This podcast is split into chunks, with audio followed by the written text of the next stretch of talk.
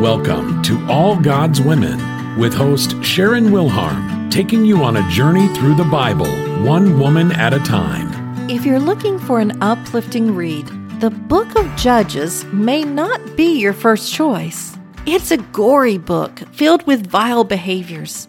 It covers a time period much like modern days.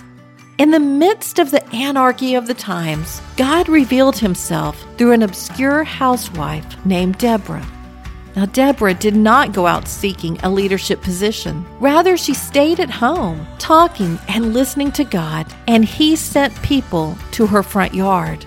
She served God in the only way she knew how, and God used her in a mighty way.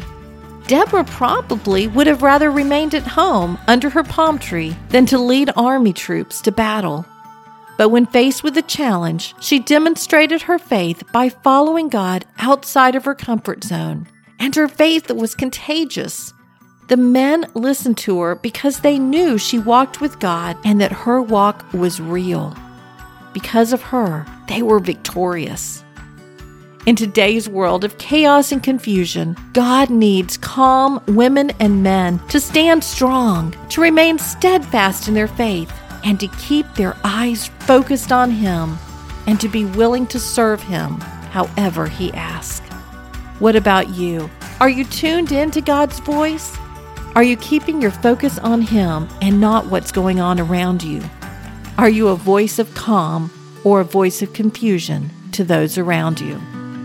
This has been All God's Women with Sharon Wilharm. Visit allgodswomen.com to further your study of Bible women. If you enjoy listening to All God's Women podcast and radio show, you're going to love my brand new Women of Prayer Bible study. Get to know the character of God by studying the prayers of women in the Bible. Grab your copy today, available in paperback and Kindle.